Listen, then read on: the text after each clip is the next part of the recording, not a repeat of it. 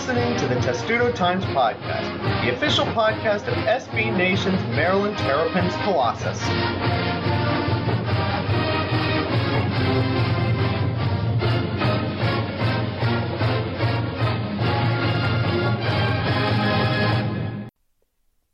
And welcome to episode 130 of the Testudo Times Podcast, take three. You are really, really happy you didn't hear the first two takes of us trying to record this. Right, Thomas? Yeah, those those are the takes that should be thrown just into the seventh circle of hell. Yeah. Well, actually, I think Dante had more levels of hell. Maybe the 11th level of hell. There was- are there are a lot, but this is seventh. You know, they weren't like the worst things I've ever done, but it was rough. No, it's not the worst things I've ever seen. Speaking of which, actually, uh, on a brief tangent, the Athletic is running something right now where it's asking media members, "What's the worst team you've ever covered? What was the experience?" There's already been one on the Jaguars. There's already been one on the Mets, and there's one coming on 1997 Maryland football. I'm really excited for that one. I don't remember who the name of the writer was. I'm going to look that up right now, but that's coming later this week, and I'm really excited to read that. Yeah, as am I. By the way, guys, it's not Heather Dinich. I, I that's that's what I know. That's what I think I should It's definitely point out. And it's not me. Didn't you? The You should ask Alex about that one. no, it's it's actually Seth Emerson. I I really wish I had looked up who he was, but he's talking about 97 Maryland football. I bet it was that bad. oh, I'm sure. Anyway, uh, there's some good ones on here. Some of the teams that are on this list of worst teams ever. We have in the NFL, we have the 2016 Jaguars. Well, they they suck. Trust me, I lived through it. The 2000 and 2001 Chargers, and they were pretty bad. The 93 Mets, the one after the book was written about them by Maryland alum Frank Isola. And we're getting to the NBA ones. The Warriors before they were good, the Clippers, the 2015-16 Sixers. I mean, the one that won 10 games. There's some good ones in here. I'm really excited to read some of these. Personal are- favorite for me was like the 2012 Eagles. that was remember a good one too. well, yes. that was supposed to be the dream team. They called themselves the dream team, and then they went four and 12. That's right. Well, I've you know- never seen anything like that. Oh, I've seen a lot of good teams go bad, trust me. But I think that part of the reason why I don't remember that team as well because I was one year out of high school. If I was still in high school that year, knowing how much I hated everything Philadelphia sports and wanted everybody else to suffer with me, I would have remembered that team a lot more than I actually do. Anyway, I'm, I'm pretty sure that covering some of these Maryland football teams in recent years would actually qualify uh, for some of these lists, particularly the 2012 team. But we're not getting into that. Let's talk about the 2018 football team. And uh, as much as we tried to make it sound like we were semi optimistic on Saturday, it went just about as well as we thought it was going to. A little worse, even. I mean, think it Maryland just. worse necessarily. I think it went just as expected in more. I can't really find the words. It went about what I thought it was going to, in sometimes in different ways. The degree to which Maryland could not move the football and completely abandoned the pass was disheartening, Yes, especially it was. after a bye week and after you had all this time to prepare, and then it looks like about a quarter into the game you've completely just thrown out half the playbook at least. Well, also Um, Michigan was lo- losing. They didn't have Rashan Gary, and they lost a couple of other defensive linemen. Yeah, and so if you're going to move the ball against Michigan at all, you know, th- that's your opportunity. And Maryland just didn't. I mean, Michigan is good. Michigan is like good, all caps, italicized.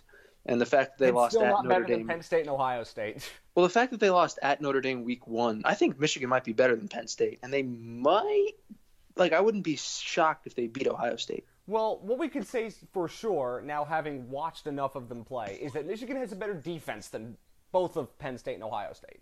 Yes. That's guaranteed. Um, but beyond that, I mean, here's here's what I think was most disappointing to me. The defense actually played pretty dang well, and Michigan's offense isn't, you know, Ohio State's offense or some of the best offenses in the country. We're not talking Tua and Alabama here. Maryland's defense played pretty well for as much as they possibly could. And you saw how talented that group was because Michigan's pretty talented on offense too, even if they're not one of the premier offenses right now in college football. And they just at a point couldn't do anymore because the offense was doing nothing for them.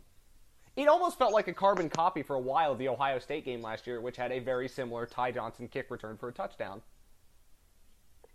Yeah, although I think Maryland was already down like two scores when that one happened, and this one put Maryland up seven three, and then they got the interception, and for like about twelve seconds, you thought an upset was happening. I said I tweeted I'm not going to get excited multiple times like it was Bart Simpson writing on the chalkboard. It's like I know I can't get excited about this, but this is a great 12 seconds in time. Yeah, and then, uh, well, I, th- I think I, I sent a couple excited tweets from the main account while in real life being like, how long is this going to last? And it lasted. Not long. Not long. Not, long at all. I, I think there are a couple of things from this game I want to mention. I said the defense, obviously, we'll get to the offense in a second, but the defense deserves a few pats on the back because they did play really well. Uh, they gave up yards, but they stiffened when they had to. They got a fourth down stop. They forced an interception, and they held Michigan for a good chunk of the game. Antoine Brooks was having a monster game. Tre Watson had a monster game. You know, some of the defensive players that needed to play well played really well. And you saw how talented that defensive group was. We didn't know how good it was going to be, but that showed you how good they are. And they allowed 42 points, but I don't think that's an accurate reflection of them. For first, well, some of those points were on a pick six, and they were also on the field the entire day. So hats off to the defense. There was nothing that they could do more than they already did. So I feel like they deserve a special mention. I would I would say so. I mean, I don't think it was Maryland's best defensive performance of the year. I thought they were even better against Minnesota, but but we're talking. But certainly here. Yeah, I mean, and it's obviously a, such a tough task against. I mean, a Michigan offense that kind of just grinds out drives. I mean, it felt like Michigan had the ball for about 50 minutes. I think they actually had it for maybe 35, but you know, just long drives after long drives. The, the Maryland third down defense wasn't quite what it was in the first few games of the season. Maryland's third down defense was actually above average, which is like almost absurd to think about considering last year Maryland was horrible on third down offense and defense. Um, and so that was the one thing that Maryland would have needed to be even better at, you know, to to give itself a little bit more of a chance for longer. But yeah, I mean, it, the the problems really started and almost entirely ended with the offense. We will get to them in one second. I want to first talk about targeting, which is a very sensitive subject amongst most college football fans, and I can understand that. Uh, this was a game that was not directly affected by targeting in terms of the result, but it is something that has stuck in my mind. Because the first play from scrimmage for Maryland, Kasim Hill was hit clearly in the head. It was only roughing the passer, not targeting, when it clearly was targeting. That didn't get called. And then two Maryland players later in the game got ejected for targeting. And I'm not saying that they both weren't. The Tre Watson one, I understand. There's not, I don't think, a ton that he could do in that situation, but it's targeting. I get that in the modern sense. And then the other one, it was Ray Lewis's son, whose name I completely forget, and I'm sorry. Rayshad Lewis. Thank you. I was going to say Marcus Lewis. I'm glad I didn't. Uh, that one was far less of targeting. My big thing with this is, if we're going to have a targeting rule, you got to be consistent with it how those two are targeting and the first play from scrimmage is not targeting is ridiculous. And I know Maryland last year got the benefit of a horrible targeting call against Ohio State in that game, and that's also stuck with me too about how awful the rule could be interpreted. But come on, the fact that those two were called and the first play from scrimmage was not was an absolute joke, and I feel like that needs to be said. Yeah, I would, I would, I would generally agree. I think what what really emphasizes all of this is that the penalty for it is so harsh. And in cases like maybe the Tre Watson hit, there's not a ton of other things Tre Watson could have done there other than just given up on the play, which is not in really any good football player's nature. And so, you know, I think th- there's personal fouls and then there's there's targeting and not maybe not every targeting call has to result in an injection. Maybe they can work it like the flagrant foul in basketball. There's the you know with, it comes in even more levels, and that that's something that I thought of when I was watching that and and watching and rewatching the Watson hit in particular, and thinking that that's not the worst thing I've ever seen. That's probably not worth an ejection and a suspension for the first half of this coming game. I I think I get it. Like maybe you force him out for a play or something like that. Like maybe that's where you go, but you're already given 15 yards because it's a personal foul, and then you throw somebody out for the essentially three quarters maybe, and it, it just seems ridiculous, especially when it's not called right. And these calls are also reviewed. And the targeting, it, it also, the first reason why I think that would never work is because you're giving a bunch of college football referees who aren't very good in the first place more to interpret on what level of targeting is. We got a level one and level two targeting, like we got a flagrant one and flagrant two. And let's be honest, nobody thinks officials do a good job anyway, and having to give them more to do seems like, well, that would be bad. But I agree with you in principle, obviously, because what Tre Watson couldn't have done anything, and he had a tweet about it, and I completely sympathize with him.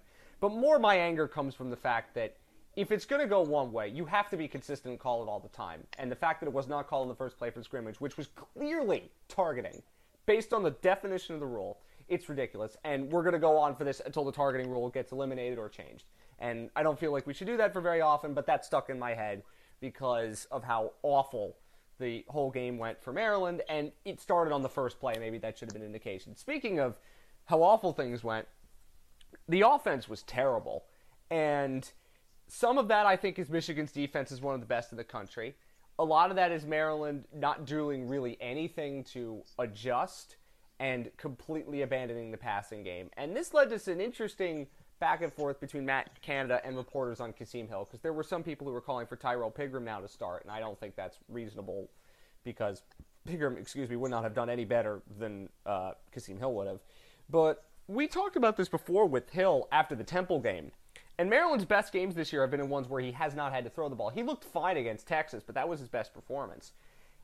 Do you now start to get a little worried watching Kasim Hill and the fact that they are clearly not really that confident in him throwing the football in any sort of meaningful situation?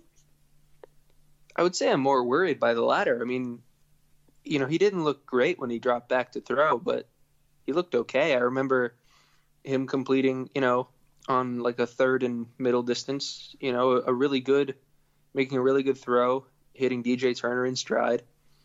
And then when they finally started passing the ball again, like in the fourth quarter, I remember seeing him, you know, make some make some good throws there. So he, he might not have all the confidence in the world right now, which is not something which that's not a good thing. And then he, he was he was under pressure a lot, got sacked a few times, but yeah, I, I don't understand completely abandoning the passing game, especially that that first drive of the second half is really what sticks out to me when they get all the penalties and they have second and thirty, and then they run a handoff, and they get stuffed, and then on third and thirty you have no idea what to do. Kasim Hill rolls out, gets sacked, and like the whole day obviously wasn't fourth and 36 but felt like the whole it. the whole the whole day felt like fourth and forever a lot of three and outs a lot of short drives Do y'all remember playing And- NFL Blitz when you were younger and the Drowns were first and 30? Maybe I'm the only one who remembers that. I'm probably not, but I always remember playing NFL Blitz and the downs were not 10s, it was 30. And in that game, yardage was easy to get. Real life football and NFL Blitz is what I'm saying here. i don't have a joke for that um I love Yeah. NFL Blitz. That's basically what I'm saying. And if you can go back and play some of those old games, it's from like the late 90s. yeah i was about to say 2000s. real life might be nfl blitz if you're like insert if, if you're Tua Tagovailoa we'll say that yes. Well, for him, he can play NFL Blitz when he's playing in real life because he's going to win the Heisman having played less than a half in every game. Okay. Anyway, uh, I want to get to the Matt Canada comments on him. Uh, Maryland right now is the 123 out of 129 FBS teams, and only one FBS team has thrown for fewer yards, and that's Georgia Tech, and they run the triple option and they don't throw the ball. Feels like Maryland's basically running the triple option with all the motion. And Matt Canada said, You talk about stats, you want to make something better. You either win or you lose. That's how we're functioning. So in three games won, everything was good. In two games we lost, everything was bad. Stats are for losers. Wouldn't have necessarily added in the last sentence, but I don't necessarily disagree with his thought. Maybe it didn't come out the way that he would have liked. How do you fix yeah that? it definitely then? didn't i mean canada has actually said this a few times i think he says it kind of jokingly but but with the point still remaining that he doesn't he doesn't necessarily look at you know how how you balance things. It's whether it works or whether it doesn't. And you can agree and disagree with that. Um yeah no maryland should probably have a little bit closer to balance. I think hill is a good enough thrower that you don't need to abandon the pass game to the extent that they have been. Um, as far as Pigrome, just to go back to a point you made earlier, I think there is a school of thought that maybe Pigrome does some things better than Hill. He's obviously more mobile, and he, it's not like he doesn't have an arm at all. And so there is there is a certain level of intrigue and a certain level of you know we'll take the mystery behind what we're seeing right now. And this is what happens with a lot of fan bases when when quarterback number one struggles, um, especially when you have like good memories of quarterback number two. And so so that's a whole thing there. But but yeah, I mean Maryland needs to figure something out. I don't I don't know what exactly is the solution. I guess not playing Michigan. Playing Rutgers instead of Michigan might help. Yes, should help. And I think like when when Kasim Hill's had time in the pocket, he's made some some really good throws. He he's not throwing super tight spirals, which can be worrying, but um, I mean he's had he's had good games. He had a good game against Minnesota and against Texas. and against Texas, which like is a good defense and is now it's like a legitimate team. Maryland beat Texas, and so Villanova has a transitive win over Texas. That's going to be my favorite thing this entire football season until Texas doesn't make the college football playoff because See, they lost for me, to Maryland. For me, I think the better, even the the better part of that is that Towson beat Villanova, and so is now atop this whole chain. Yes, they are. Which now includes Oklahoma at the bottom. oh, transitive football wins. Isn't that the best thing that the internet has ever created? Yeah, my, I mean, the site about it is fantastic. And I, I, I, mean, in my head, I just you know keep track of the little chain that has you know Maryland in the middle of it, and I don't I don't care about too many other things. Like by the end of the season, you you can ha- have anybody a transitive win over any team that's lost a game if Alabama's lost.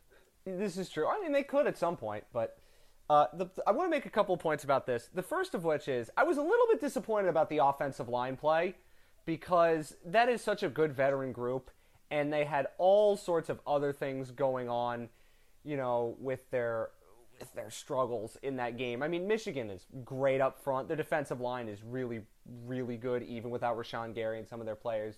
I was expecting more from them. Maybe some of that's Kasim Hill being a little bit indecisive in the pocket, but I was expecting a bit of a better performance from Maryland's offensive line.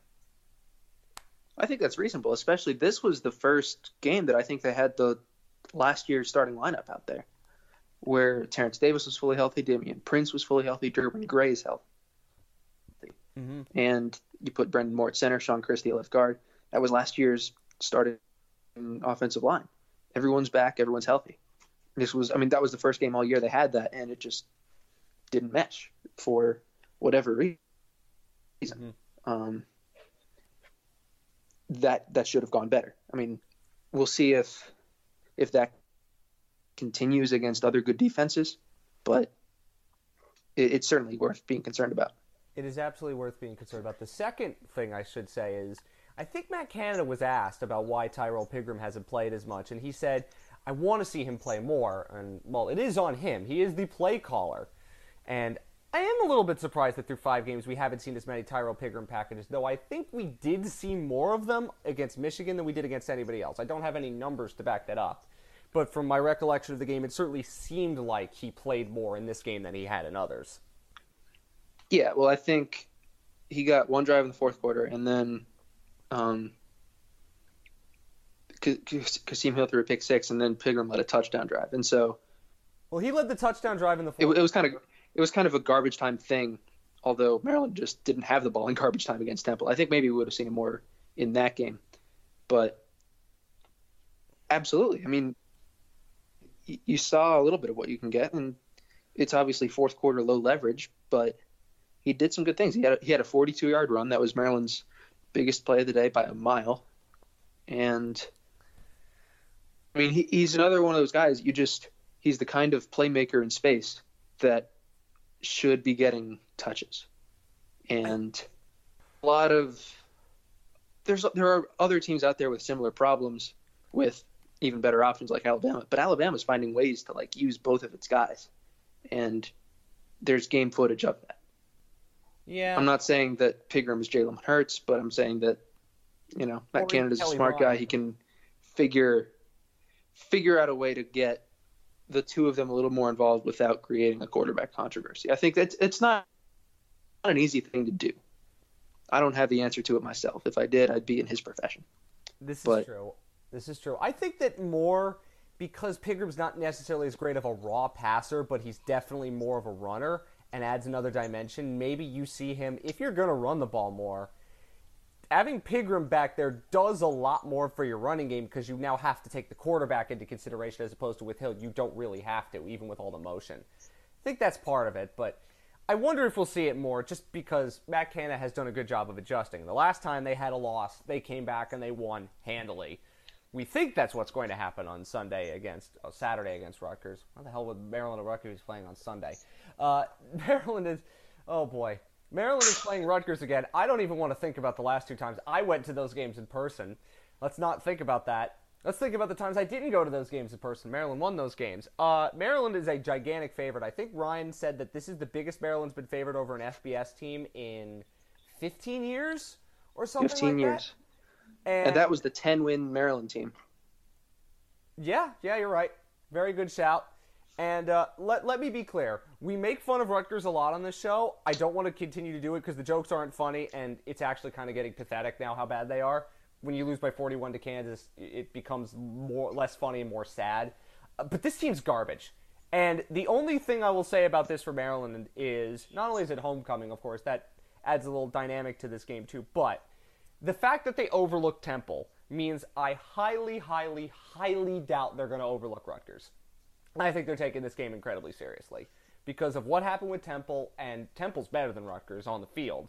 I think that Maryland is probably going to take this game really seriously, and it would not surprise me if Maryland absolutely destroyed them. I think the spread's 21. It wouldn't be surprising if Maryland beat them by more than uh, that. By, by the time we're recording this, I mean, the spread as of this morning was up to 25 and a half, and by the time this posts, it might be 26. It's like kept going up. I because 21's a little bit low, to be honest, against Rutgers. I mean, the best part of Maryland losing to Temple is now they will never take these games against bad teams not seriously. And they I mean, the thing with Rutgers is like seriously. Rutgers beat Maryland last year. That is very fresh in all of these players' minds. This is true, but Maryland didn't have any of their top two quarterbacks, and didn't have their third quarterback by the time the game ended. Yeah, that was odd. That was a weird day. That was I. Would you were there, and I was there. It was mm-hmm. not a fun day. I didn't enjoy it very much at all. But I mean, I, I would think Maryland needs to win this game by a lot. I mean, even if they won it by a little, they need to win it anyway. But I mean, I, I just want to see if the offense can figure itself out in this game. Because if you can't figure yourself out against Rutgers, you're in trouble. Now, this could also be one of those games in which Maryland runs it down the opponent's throat and then just keeps on doing it because they can't stop it. And it, I don't know if that's a concern, but it certainly seems like it's probable that it could happen. Yeah, like I don't know how I would feel about that if it did happen, and then I'll I'll, I'll get back to you on that. We'll spend some time this time next week if Maryland runs for 300 yards again, dissecting whether it was a good thing that Maryland ran for 300 yards. oh God. yeah, that that'll be that'll be the most spoiled we've ever been, and then we'll, we'll we'll catch karma for that one if we do. So that is the Stop most us in advance, everybody. that we have ever been in the history of Testudo Times. Uh, whatever the case may be, uh, that game is noon on BTN, and then next week Iowa's noon on ESPN two. A lot of nooners, but the nooners might be over by the end of the uh, next couple of weeks. Uh, we do want to talk about the comments made quickly by the booster, whose name I'm forgetting, and that might be for the best, uh, about what he said about Jordan McNair and the fact that he was then removed from the travel list. Uh, Ryan wrote a column where he was really angry about it, and I can definitely understand where he's coming from because the comments were not smart. Uh, what say you on this issue? So, I mean, there, there's, I think, to some extent, the guy's Rick Jaklitsch is, is, is his name. I'm not sure if I'm pronouncing it right, but he, he basically he said, as much as we hate to say this, Jordan didn't do what Jordan was supposed to do, referring to Jordan McNair. Um, basically saying McNair didn't drink the water that was given to him, and that kind of throws off the trainer, which, in and of itself, just factually, isn't even that wrong, but it's very much something you don't say and it's something that will will piss everyone off, and it pissed the players off, and that's you know probably what he deserved for it, and he has apologized and backtracked some of it and defended some of it, and I don't know. I think the episode's probably over. It's probably going to be no huge deal in the scheme of things. Um, I, I truly don't think boosters will have that much of an impact on whether the coach stays or goes. Um, but it'll be interesting to see just what what happens well, from I there. think the reason why it seems like is that the uh, the boosters seem to be some of his most prominent supporters, right? We we haven't Yes. heard a lot of boosters come out and say, "No, I want him gone." Yeah, I mean he he has been particularly good to high level boosters and maybe not as endearing to average fans, and you can you can take that how you will. Um, but I, I think that that does at least explain a little bit of, um, you know, why he's getting the reactions he's getting from the people he's getting them from. It's a complicated issue, and this makes it only more complicated. But here, I will say it personally: his comments were stupid. I don't think there's anybody who could disagree with that. And whatever the thought may be, if you've got that thought, sometimes you might want to keep that to yourself because this wasn't the fans who caused him to get booted; it was the players who said, "Now, come on, now." And in the end, if you if you pissed off the players, then what are you doing? Anyway, that's another episode in the dysfunctional Viper Pit of Maryland athletics. So let's move on to something else that's fun and warm and fuzzy, and that is the fact that Basketball Media Day is, as we are recording this, tomorrow. By the time you're listening to this podcast, you're probably watching some of what is going on in, I think Chicago is where it's taking place, and you have probably read some of what Mark Turgeon has already said. We will see that as time goes on, but we now have the media poll that was released, and Maryland was picked to be seventh in the media poll. Ahead of them, according to everyone who was there, Michigan State, Michigan, Indiana, Nebraska, Purdue, Wisconsin, and then Maryland, Ohio State, Minnesota, Iowa, Penn State, Northwestern, Illinois, and Rutgers is the rest of the order. Uh, this is interesting to me because Maryland, I think, was predicted no worse than fifth in any of the few years that they have been in the Big Ten. So seventh is the lowest they've been. Some people had them as high as third. Some people had them low as eleventh. I'm going to quote the uh, Athletics' Brendan Quinn, who compiled the poll, and he picked Maryland to finish 10th. I'll give you my thoughts on this after uh, I read this quote for you. Maryland's predicted between 3rd and 11th in the media poll. History says the former is more likely. The Terps averaged 12.7 wins and didn't finish lower than 4th in their first three years in the Big Ten. Mark Turgeon had nothing but success in the league before last year's 8 and 10 finish. Maybe the safe bet is to cast aside 2017-18 as an aberration. For where I'm sitting, though, this feels like a situation swinging the other way. Anthony Cowan, Bruno Fernando, and Darryl Morsell represent a talented trio, but it's a trio back from a team that I often saw as being inherently flawed a year ago. There was something off about that team, and I'm not sure one offseason, a highly touted incoming freshman class will change that. Also, Kevin Huerter, one of the few bright spots last season, is now on the Atlanta Hawks. There's also the matter of the of the sum of the surrounding fog around the Maryland program. The Terps should be wary of the unmarked van and part of front of the FBI, uh, Xfinity Center the FBI might be watching. I don't think the FBI has anything to do with how Maryland's going to play on the court because Arizona still ended up looking pretty decent. I mean, they screwed up in the tournament, but plenty of teams get upset in the tournament. Uh, and they're still recruiting pretty well. So clearly that hasn't affected them. Neither has it affected Kansas or anybody else who the FBI has knocked on doors for. On to the basketball thing. I highly doubt they're going to finish 10th. I haven't looked that in depth into the Big Ten, but to tell me that there are nine teams better than Maryland this year in the Big Ten, after last year there were only seven when absolutely everything went wrong, seems a bit rich. Correct. You know, I mean, remember the- we did a show, And also, this year's Big? Ten just doesn't seem to have any good teams. Can I Like- say one thing before you continue? You remember the podcast Alex and I did when we talked to the guy from the Lansing State Journal who had Maryland out of the top 25 when Maryland was a top 15 team, and we asked him what was going on? Kind of feels like that. I do not know Brendan Quinn very well. I do read The Athletic, but I have not read a lot of his work, so I'm not going to disparage him based on one thing that I see. But uh, I feel safe in saying that's probably wrong even though preseason predictions are completely bunk and mean nothing, I feel safe in saying Maryland being 10th is probably a bit out of whack. Yeah, I mean, it depends on. That prediction would involve Maryland both regressing and the rest of the Big Ten getting better, while the good teams don't also magically get worse. And I would say pretty much everyone in the Big Ten has regressed closer to average.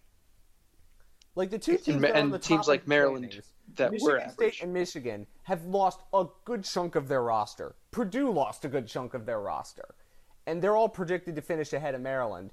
Maryland lost Kevin Huerter, but the rest of the players that it lost were role players that didn't end up being what we thought they could be. And they replaced them with, in three cases, very, very, very highly touted incoming freshmen who are going to probably be impact players because in the college basketball that we see right now, freshmen are impact players. Yeah, I mean Maryland had the best recruiting class in the conference, and, and that's even with Indiana getting the best prospect in the conference.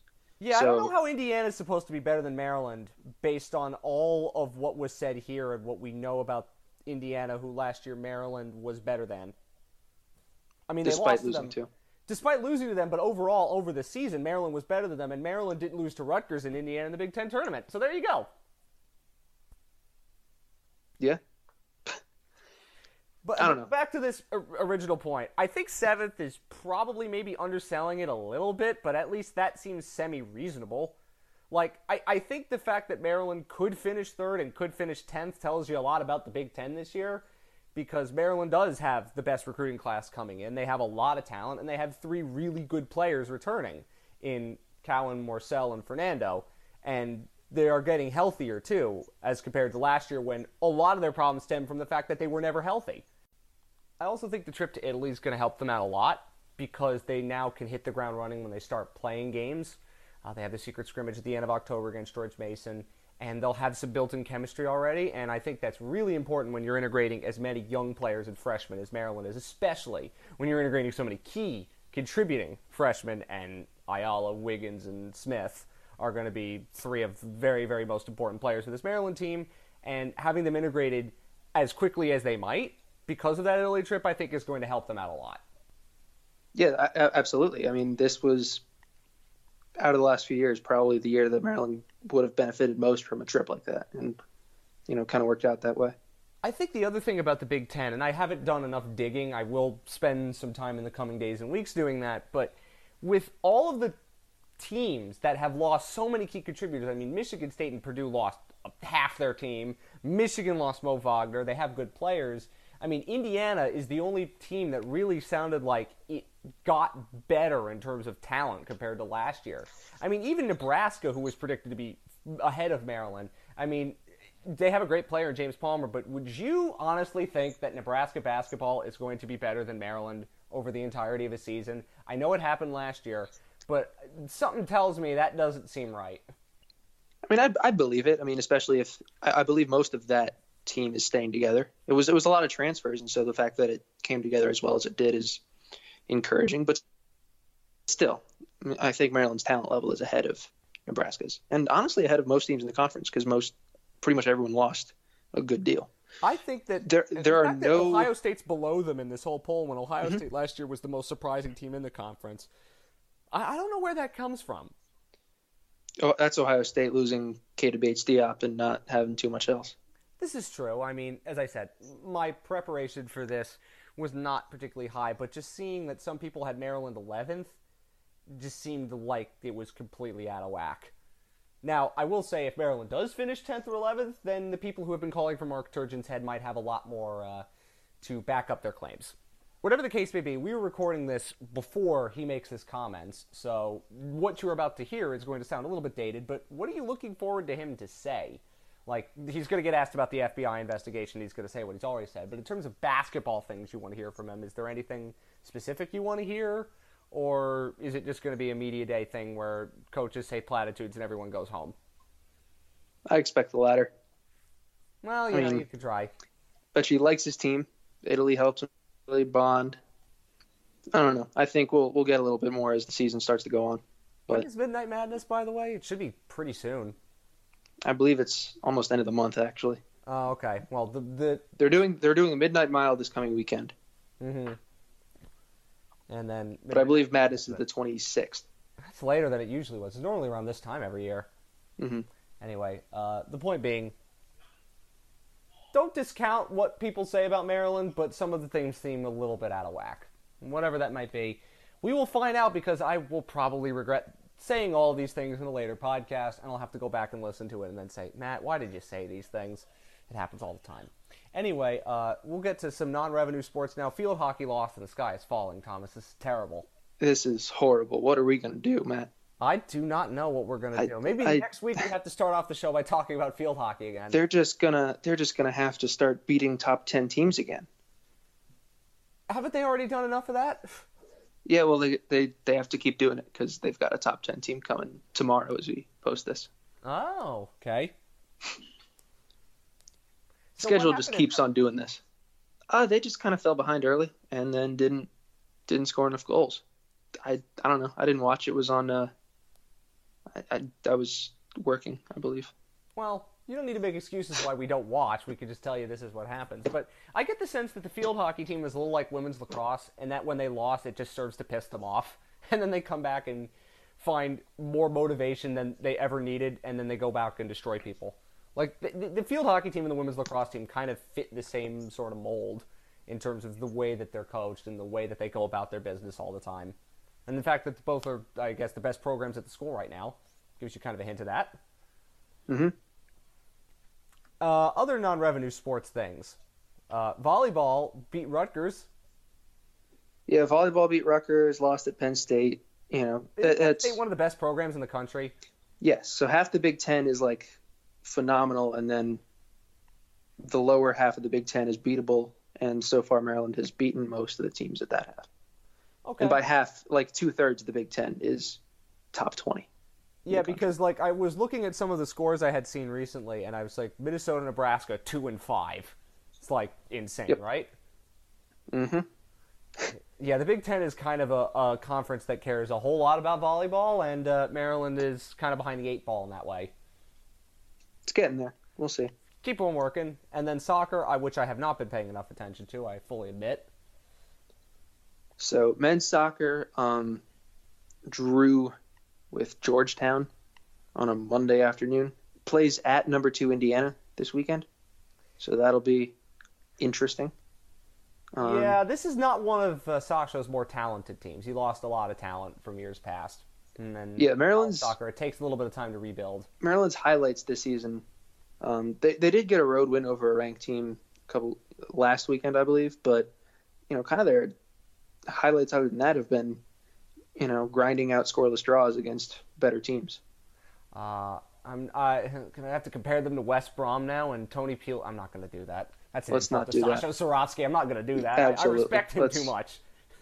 Women's soccer though beat its first ranked opponent in four years, and it was uh, number 14 Northwestern on Senior Day. So that oh, is good. certainly an encouraging thing for a team that had you know kind of it, has been really consistent this year. The offense has disappeared for long stretches, but pretty clear progress being made, and that win is sort of the signature for it. Yes, good because when I saw them, there wasn't much to be happy about. oh well, that Drexel team is okay, by the way. In case you're wondering, if if you wanted to have a point of reference to where Maryland is now, that Drexel team is solid but not spectacular. They're kind of in the same boat as Maryland. They've got some talented players, but they can't score goals and they're defensively solid. Uh, anything else that we missed? I don't believe so.